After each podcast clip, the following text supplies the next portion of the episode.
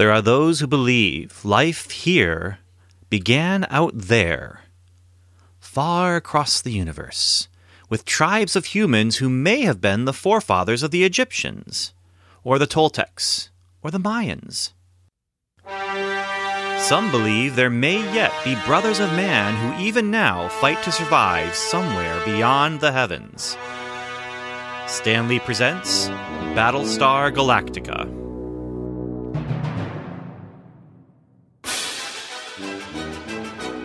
The Comic Book Time Machine presents Marvel's Cosmic Comics, exploring Marvel's licensed sci fi and fantasy during the Star Wars period. Episode 120, Battlestar Galactica, Issue 1, cover date March 1979.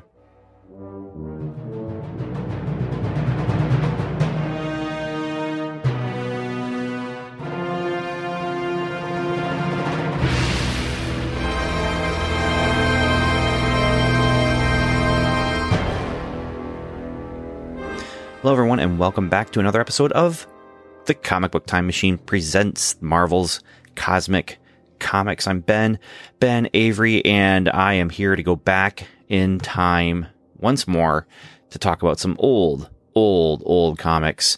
And this comic really is taking me back. This, this comic has so much nostalgia wrapped up in it in these two covers, the front cover and the back cover there is so much nostalgia going on, and it spans almost a decade of of uh, of nostalgia because of just when the original story happened and when the comic book actually landed in my hands.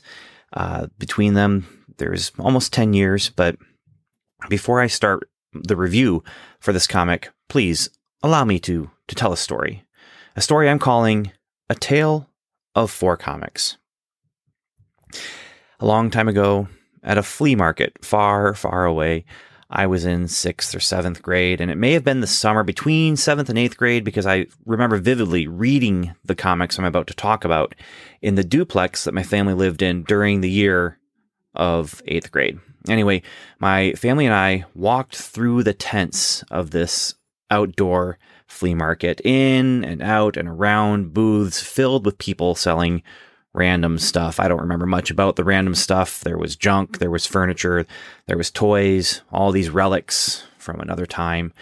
It was the mid 80s and I was in an awkward stage and my comic book collecting was pretty much only licensed materials at the time. So it was basically limited to almost exclusively G.I. Joe, Star Wars, and DC's Star Trek comics. I had other comics but those were what I bought off the spinner rack when I had the chance or the choice during that time. So at that time, back issues for me were they were limited to buying bagged comics at the grocery store or being gifted a comic from someone else. And that's actually probably primarily, yeah, where I got most of my comics that had that were not licensed. Although, you know, thinking about it even then, like the the one Transformers comic I had, which was issue number three, had Spider Man in it. That was given to me uh, by a friend. Um, another Spider Man comic I had, it was Peter Parker, Spectacular Spider Man, and it was this one done in one story. It was a fantastic story about um, someone who wanted to create a, a a villain. He just wanted to create a villain to go up against Spider Man, and it was a really really good story. But anyway, um, my back issues were because someone gave me something or because I found those bagged things. Um, I'd never set foot in a comic book store. And honestly, I probably was unaware that comic book st- shops even existed. So my interest was piqued when I saw at this flea market a single box of comics on an eight foot table at a booth that was selling knickknacks and tchotchkes and whatever. And I flipped through the comics in this box and, and found what was to me at the time a, a comic book grail. I won't go as far as to say a holy grail because I have no idea what I would even considered uh, a holy grail of comics then because I didn't really care much about, you know, seeking out things because I didn't know how to seek out things. But one of the things that was just not a part of my collecting is I was getting things so randomly that I usually had just one issue here, one issue there. And then there was a run of, I think, four issues of G.I. Joe in a row. And I had a run of three issues of Star Wars in a row. And, um, oh, the Star Trek too. I had a run of, of some Star Trek comics, two, three, four issues, maybe. I'm not sure. But in this box were three issues in a row of a comic book series. And what sweetened the deal and what caused me to even notice these three comics was the title. It was Battlestar Galactica issues number one and two and three. And so I, I had to have them, which wasn't much of a task. I, I, it wasn't that difficult for me. I had some spending money. They were cheap. I don't remember how much they were. And I really, really wish I could remember how much they were. If they were a dollar each or if they were, you know, four for a dollar or, or what they were. I had some spending money. And so I simply handed the money over and the person behind the table took my money. I took the comics. Didn't say it was an exciting story. I just said it was a story. This is how I got got these comics. But again, that was mid '80s, which was a long time after the, the TV show. Uh, oh, and by the way, the fourth comic was. Uh, and I don't know why I got this comic book. I think I thought it was older than it was. And I think I thought I was getting some sort of really old collector's item or something. It was Shazam number six with an October 1973 cover date. And I only know that because I had to go back and look it up, but it was very easy to find this cover. And I don't know why it interested me because the cover was super boring, but it really, really stuck out. I was really, really curious about it. I, I thought I was getting something, I think, older than what I, what I was actually getting. Um, the cover said with one magic word, Shazam, the original Captain Marvel. And there was this picture of Captain Marvel. Now, the, the words I had to look up because I didn't remember the words on the cover. And I don't even know where this comic book is anymore. But the picture was of Captain Marvel, a drawing of Captain Marvel, sitting in a rocking chair. Now, the drawing was hand drawn, it was brightly colored, and he was sitting in a rocking chair that was actually a part of a photograph, though. The, the, rocking chair was part of the photograph. It was on a nice little carpet, and there was three kids in their PJs. He's reading to them from that comic book, from the very comic book you were holding. I didn't know what it's called then, but it was one of those infinite covers where the cover appears on the cover. And so it repeats on and on forever. And it's the kind of thing where if you animated it today, you could just animate it just forever, just zooming in on that issue and then zooming in on the next one and the next one and the next one and the next one. And it was not exciting at all. I really think maybe I was buying, I think I thought I was buying an antique. Uh, it looked old. It looked old and it looked vintage. I I don't know. I don't remember anything else about what was inside. I do remember sitting in that room, in the room with my bunk bed that I shared with my brother. Uh, again, in that duplex, and, and reading the comic in that room. So I'm, I'm positive that we were living there at that time. So it would have been eighth grade, but I just remember sitting. I remember reading it, but I don't remember what I read. So it would be really, really interesting to. Uh, really interesting to go back and revisit that. But I, I, think the reason I got it was there were three Battlestar Galactica comics. Um, this would have been the fourth, and I, I'm wondering if it was like four for a dollar or something that I needed a fourth comic to make it fit the the pricing of whatever I was getting. For some reason though, that was the one that was interesting to me. And I'm really curious now how boring were the other comics in that box to cause me to to choose that one. Now, I, I guess I, I, should I should say I, I remember being interested in the character because the TV show, and I had a deck of cards that was a um, a, a deck of cards with Shazam characters and because I only knew the TV show, I had no idea why is there an old guy wearing the Shazam costume, and and why is there don't know a monkey or whatever it might be.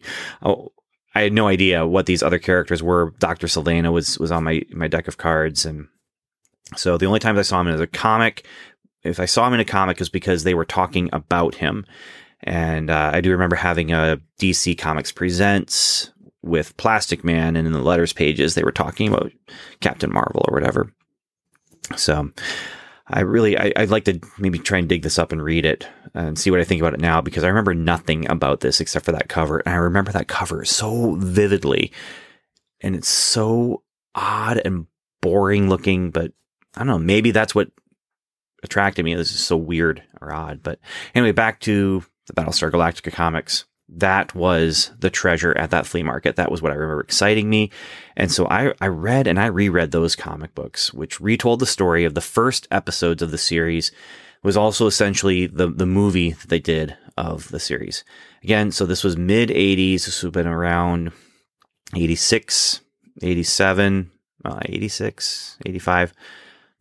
I'm not, I'm not going to do the math right now, but Battlestar Galactica had been off the air for a while there were reruns on TV, but they had gone away uh, for me uh, anyway a year or two earlier, as far as how they were available to me on the you know afternoon programming block. Uh, I remember the afternoon programming block was Monday through Friday, and they skipped between Battlestar Galactica and and Buck Rogers. And it was right after school. It was perfect timing for me. And I would get home and I'd watch it. And I remember my mom getting concerned about all the violence I was watching, and I had to choose one, which I don't quite understand. I, am wondering now if maybe it was more about just getting me off uh, out from in front of the TV. But anyway, I, I watched most of the episodes though in their first run, or at least their first run for me when I was watching it on Saturday mornings, and I, I don't know if it was syndicated because I, I, I believe it was not. I don't think it was syndicated. I think it was actually just the channels that I had in in Ontario that were available to me were playing these these shows on Saturday morning or Saturday afternoon. Uh, but I loved it, became a fan of it. I remember my cousin was into it. I was into it. I loved it because it was almost Star Wars. The other kids in the playground, they loved it as well. But then it went away. And after it went away, my only connection to it during that time was I had a novelization of the first few episodes of Galactica 1980, which the first few episodes of Galactica 1980, not bad. I'm, I'm, I'm just going to make the controversial statement. The first three episodes and the final episodes of Galactica 1980 aren't bad. They're, they're par for what this series was when it was coming out. So I read that book a few times. It's got time travel in it. It's got time travel, flying motorcycles. Um, and I didn't realize that at the time, but it had, uh, I think the Brady dad was, was one of the characters in it. But I, that was it. That was it. So for me, this was, was spectacular. So I don't remember all of the exact timeline details of when I actually got these in my, in my grubby little hands, but let's move to a timeline of the show where I can give some more concrete dates to. Uh, the the timeline of this show and the comic book that it inspired. So, July 8, 1978, there's a movie edited from the first three episodes, and it hits theaters in Canada and Japan and Europe. And then September 17th, 1978, Saga of a Star World, the three episode pilot movie airs December 12, 1978, issue 1 of the comic book hits stands. So since we are, on the a, a comic book time machine, we're going to move ahead in time. And April 29, 1979, the final episode of Galactic Battlestar Galactica airs on TV. And then from January to May of 1980, Galactica 1980 was on TV. Then October 28th, 1980 is the final issue of the comic book series. So an interesting point here. This is something that comes up often with some of the, and will come up even more with some of the future series here in Marvel's Cosmic Comics. The comic outlasted the source. So even if you include the second quote unquote season, which is actually a completely different series, but whatever, to me, it's season two. You can call it what you want but spiritually, it's season two. And Galactica 1980 exists unless you don't want it to in your head but this outlasted even that second second series. So as I've mentioned before, this comic got a lot of attention from Marvel. When did I mention this before? Well, I mentioned this before in let's see here episode 112 of Marvel's Cosmic Comics or episode 114 of the Comic Book Time Machine. This is before I was releasing episodes one at a time on both feeds at the same time. And so if you're listening to this on Marvel's Cosmic Comic feeds, you can go to episode 112 where I talk about the Battlestar Galactica Marvel Super Special, the oversized treasury edition of the first three comics of Battlestar Galactica. And I feel bad now looking at the date of that. That was December 29th of 2017. We're talking what almost four yeah, just about 4 years ago. but um yeah. Yeah. The one that was in the comic book time machine feed was episode 114. And that's when I used to do the omnibus editions where I would take everything from one month, put them into one great big long episode. And it just was easier for me to just go ahead and release things in both feeds at the same time. But anyway, it was clear they thought they might have another Star Wars on their hands. They released that giant treasury size edition issue. They released a small paperback pocketbook sized edition as well. And then, of course, they had the comic book series itself. And yeah, I mean, the marketing for this, it was on TV. It was a lower rent version of Star Wars and and it being on TV obviously had a lower budget, but to me as a kid, man, it looked fantastic and I wanted all the action figures the difference between this and Star Wars was Star Wars launched with what 13 action figures. Uh, this only launched with I think six, and they weren't even really great. uh, and the only action figure I had was the Imperious Commander.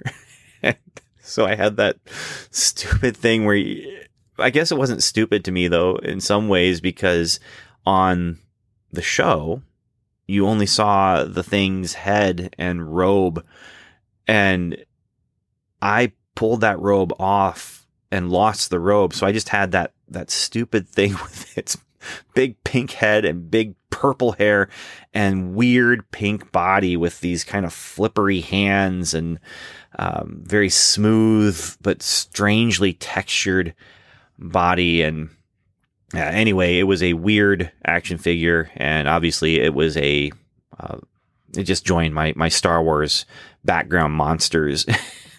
and so, yeah, it was kind of a, well, it was just the only one that I got out of all of them. I, and I think if I remember correctly, they had Imperious Leader, they had the four armed bug creatures that come later. They aren't in this issue, but I always wanted those. They had Adama. I think it was Starbuck, but it might have been Apollo.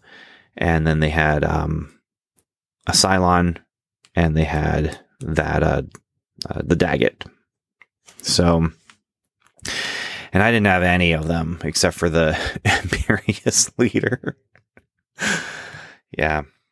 But, you know, Battlestar Galactica, Buck Rogers, Flash Gordon, you had all these things coming out thinking they were going to be the next big thing, the next big Star Wars thing. And it was going to make money for toy companies and money for comic companies and money for movie companies and money for TV companies and all these different places. They were just going to ride those coattails as long as they could.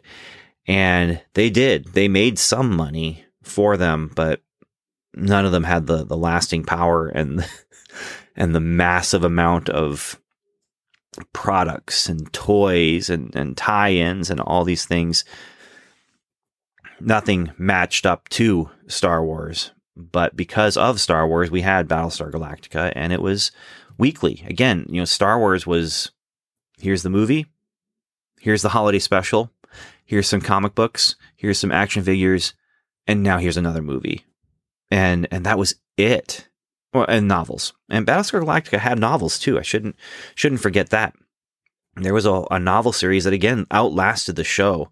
And uh, for some reason, I only got that Galactica 1981. And I remember buying that. I remember being in the bookstore, seeing it, wanting it, convincing my mom to get it for me and, and reading that, I think would have been fifth grade, maybe sixth grade. But at any rate, they thought they had another Star Wars on their hands, and that's why it went to Marvel Comics.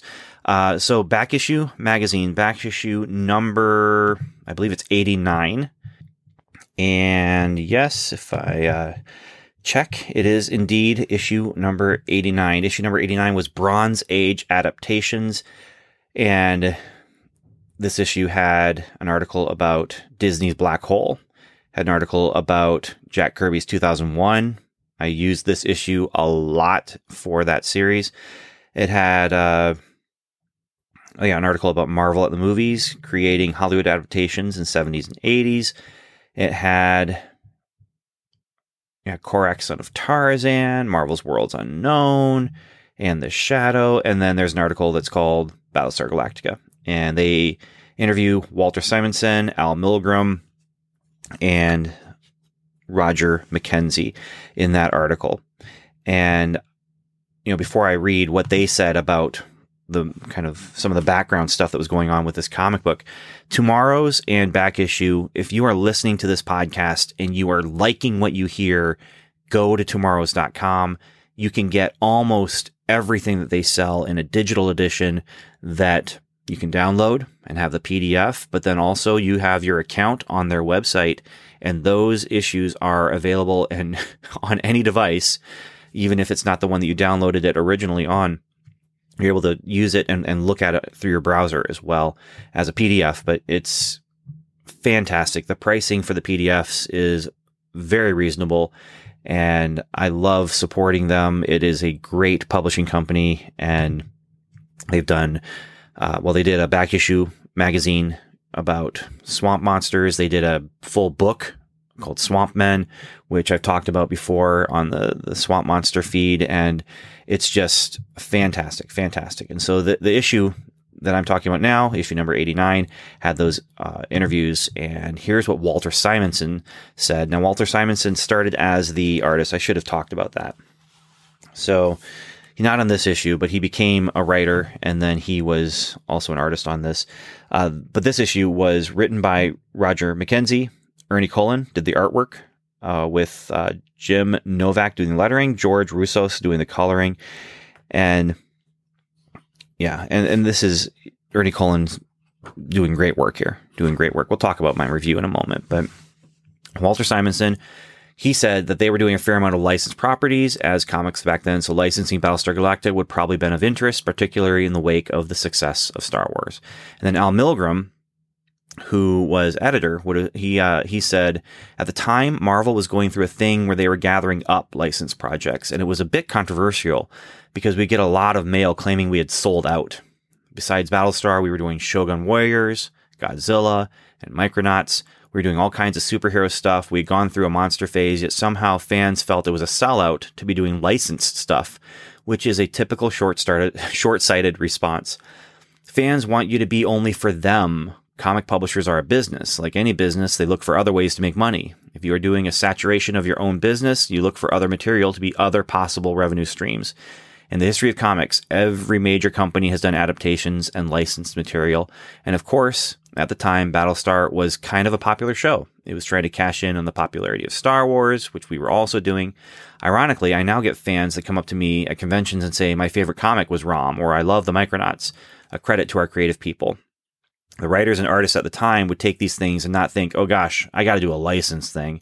A lot of times they, it was things they enjoyed. I remember at the time a bunch of people come over to my house, to my apartment rather, to watch the first episode of Battlestar Galactica. It was an interesting show. It was probably cutting edge special effects for TV at the time. so, and, no, not probably. It really was. And that's because they went and got some of the Star Wars special effects people and there was a lawsuit and the lawsuit outlasted the TV show as well, because that's how the, that's how the uh, the gears of justice move. So anyway, on to my review of the comic. The cover, it, I remember this is just drawing me in, and it's it's the the story of the first episodes, like I said, where the 13 colonies get attacked by the Cylons, and the last remaining Battlestar, Galactica, has to come in, rescue them, and they start their journey to find that that planet called Earth. And the cover is showing the Cylons doing that attack. They're blowing up a city. There are people running. There are people screaming. It reminds me of a lot of covers where you have this kind of focal point of a Cylon and it's got lasers shooting down. And then you have these kind of layers where your eye moves back then. So your eye starts in the center, moves to the bottom, to the front layer where you have three people who are running and screaming. And then you start moving your eye backwards and you see another layer of people running and screaming, move backwards even more. There's explosions and then more of the Cylon ships. And it's a well constructed cover. It has the still only 35 cents. And then it also says first collector's item issue. And it also says Annihilation.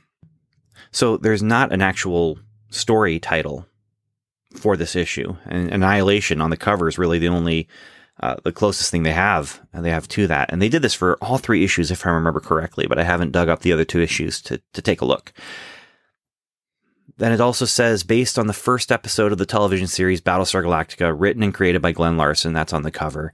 And then, of course, it just cracks me up that first collector's item issue. First collector's item issue. I don't understand the why they use that particular verbiage. It feels kind of awkward. First collector's item issue. I, I feel like it should be first issue collector's item or something like that. And then they also have the the corner box, and I love the corner box. It's interesting though; it doesn't really look like the Battlestar Galactica, and honestly, it may not supposed to be the, that ship. I just can't tell because it's partially obscured by the title, by the G from from the title, but it has a Colonial Viper pilot, and then it has a Cylon head, it has a Viper, and then it has a large ship that I think is supposed to be the Battlestar Galactica, but it doesn't doesn't look too much like it. But anyway, um, yeah, this cover just it just draws you in. It's a really really well done cover. I love that they're announcing still only thirty five cents and I just watched a video about the corner box art on on YouTube, and it was a fascinating video, and they showed some really interesting stuff. But I love the cover design that Marvel had at the time, with the banner across the top, Marvel's Marvel Comics Group, the issue number over on the side, and then then that uh, character character box art. So that's the cover. Uh, inside, it tells the story very well. I can't remember. I need to go back, but I mean, we're talking almost four years ago about I started. Oh man. so the the Marvel Super Special that they did was October 10th, 1978, 2 months earlier, which means in 4 years of this podcast I've gotten through 2 months of of comics and that's not great. It's not great but you know, I'm getting to it now. Anyway, I can't remember what I said when I talked about the collected Marvel Super Special Treasury Edition, uh, how I felt about it. But I feel like the this issue it tells the story, it tells it pretty well. And I know Roger McKenzie in that article uh, from Back Issue Magazine, he talked about how he had a lot of fun scripting this. Uh, he had come to this from another project, and on that other project where he's adapting uh, a movie or a TV show, he tried to cram every single thing in, and he didn't do that for this. He actually let himself not feel like he had to do that. And I remember when I first did uh, the the Hedge Knight, which was an adaptation that I wrote of uh, George R. R. Martin's uh, novella, I tried to cram every single thing in. And that was my first professional gig. And there's some pages in that where you look at it and there's just so many words. And it was just me trying to keep all of George Martin's words. And so that's, you know, what Roger McKenzie was kind of talking about. But it, this issue does a, a, pretty good job of telling that story. Uh, I only have one complaint. I'll talk about that in a minute. But I really like the artwork here. The art has this thin, these sharp lines. It's simplified but not simplistic. It brings the characters' likenesses to life. It's not perfect likenesses on on every page, but you can tell exactly who it's meant to be, even if they're not dropping the name on the page. And there's some stylistic panels. And some of it works really, really well, but there is some difficulty following the flow of of the panels sometimes because of that. And it, really is at its best when it's not trying to be too inventive and, and it really is more about, you know, let's, let's let the eye follow the page the way the eye is trained already to follow the page on, on a comic book. The uh, the ships there's there's good ship likenesses here. The Cylons look good. They're not too hard to draw. They they seem to look good. Uh, the final panel of the issue, honestly, is the weakest panel in the whole thing, and that's because it has these. I mean, it works. You've got these one, two, three, four, five, six, seven, about seven ships, including the Battlestar Galactica, which is the most off model, I think, in this panel as it is in, in the whole book. And they're all kind of pointing at this one focal point in the distance that you can't actually see what they're actually pointing at. But if these ships continue on this course for very long, they're all going to just crash right into each other. It just doesn't look good. And so that's probably, uh, you know, small complaints though, small complaints. It does the job, it tells the story, and it takes me back. And it took me back. I remember as a kid reading it, like I said, over and over again because it took me back to that TV show that I really enjoyed and didn't get to watch very often now because back then it just wasn't being syndicated on the channels that I had available available to me. So, and rereading it now also a lot of fun. So, oh, and to follow up then on the story, the tale of those four comics. Where did the Captain Marvel comic end up? I don't know. It was in boxes and it moved with my comic collection, and I'm positive that I have it somewhere in my collection. But the Battlestar Galactica comic books that I got from that flea market, well, I spent the night at a buddy's place before a youth group event, and he had these. It, it was great. It was great. He had these Star Trek blueprints that I had never seen, but I had seen in a collector's catalog of things you could get, you know, and that's honestly a lot of my pop culture awareness came from these these collectors catalogs that I got from I don't even remember what they were called. I remember one of the catalogs that I did get was from Mile High Comics, and I did get some catalogs from Lone Star Comics, I think is what they were called at the time. Now they're mycomicshop.com, but yeah, he had these these blueprints. Oh, that's really cool. And he had the computer Hitchhiker's Guide to the Galaxy game, and I will never forget that I figured out the puzzle that he was stuck on. And we were able to kind of do that text adventure game for a little while. And then I brought those comics for him to see because he was, you know, he liked Battlestar Galactica. And I accidentally left them there and I never saw them again. So I don't know about that. A while later, I asked him about them and he said he didn't know where they were he never saw them. So they were just in his room and then they disappeared. And who knows where they ended up. So the copy I read for this review, technically my second copy purchased for this project. And that is the end of that tale of four comics. Again, I didn't say it was an interesting story, but it is a story.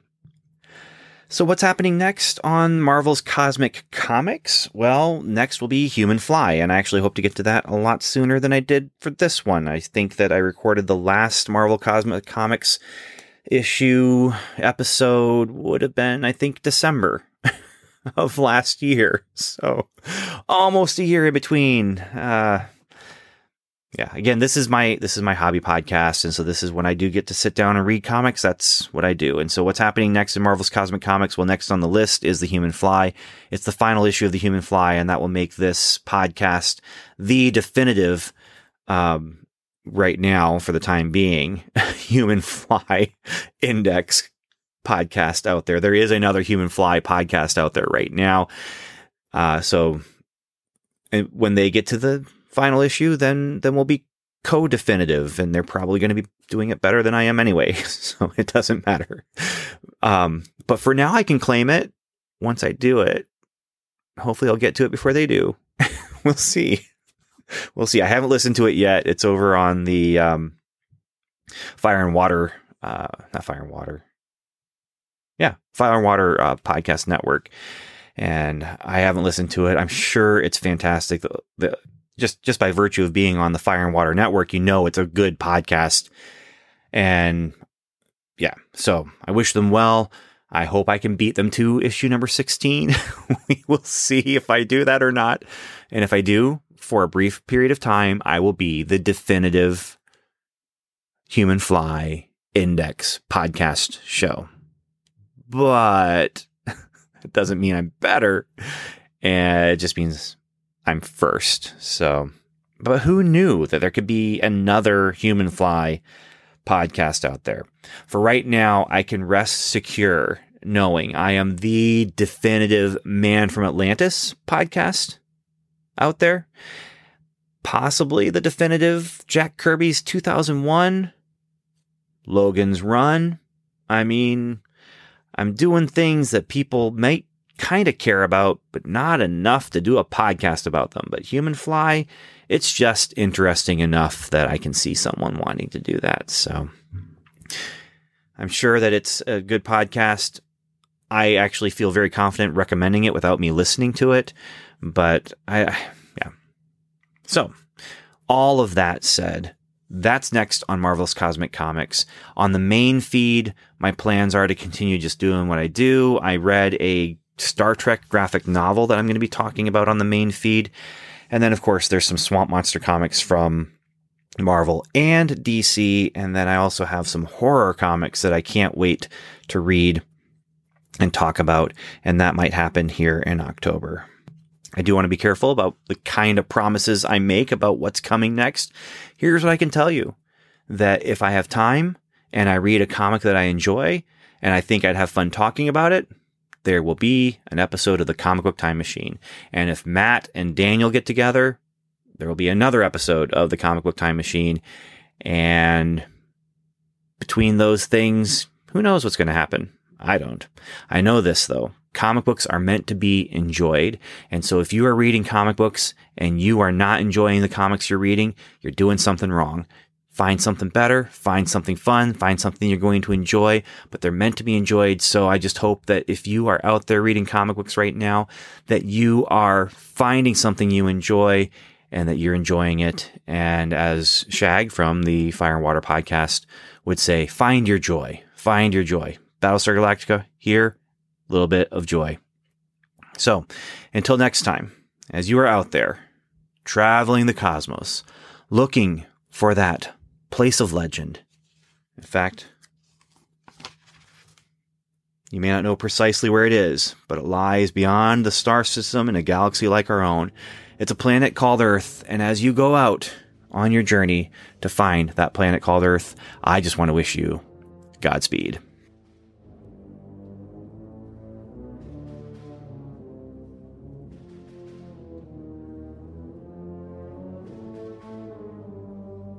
Thanks for listening to the Comic Book Time Machine's Marvel's Cosmic Comics feed. You can find more discussion of many, many more comics like Superman and Spider Man, What Ifs and Elseworlds, The Six Million Dollar Man and Batman, comics seven days old and seven decades old, on our main feed, which you can find on iTunes or at comicbooktimemachine.com. We'd also love it if you join us on Facebook at facebook.com or on Twitter, where we are at Comic Time.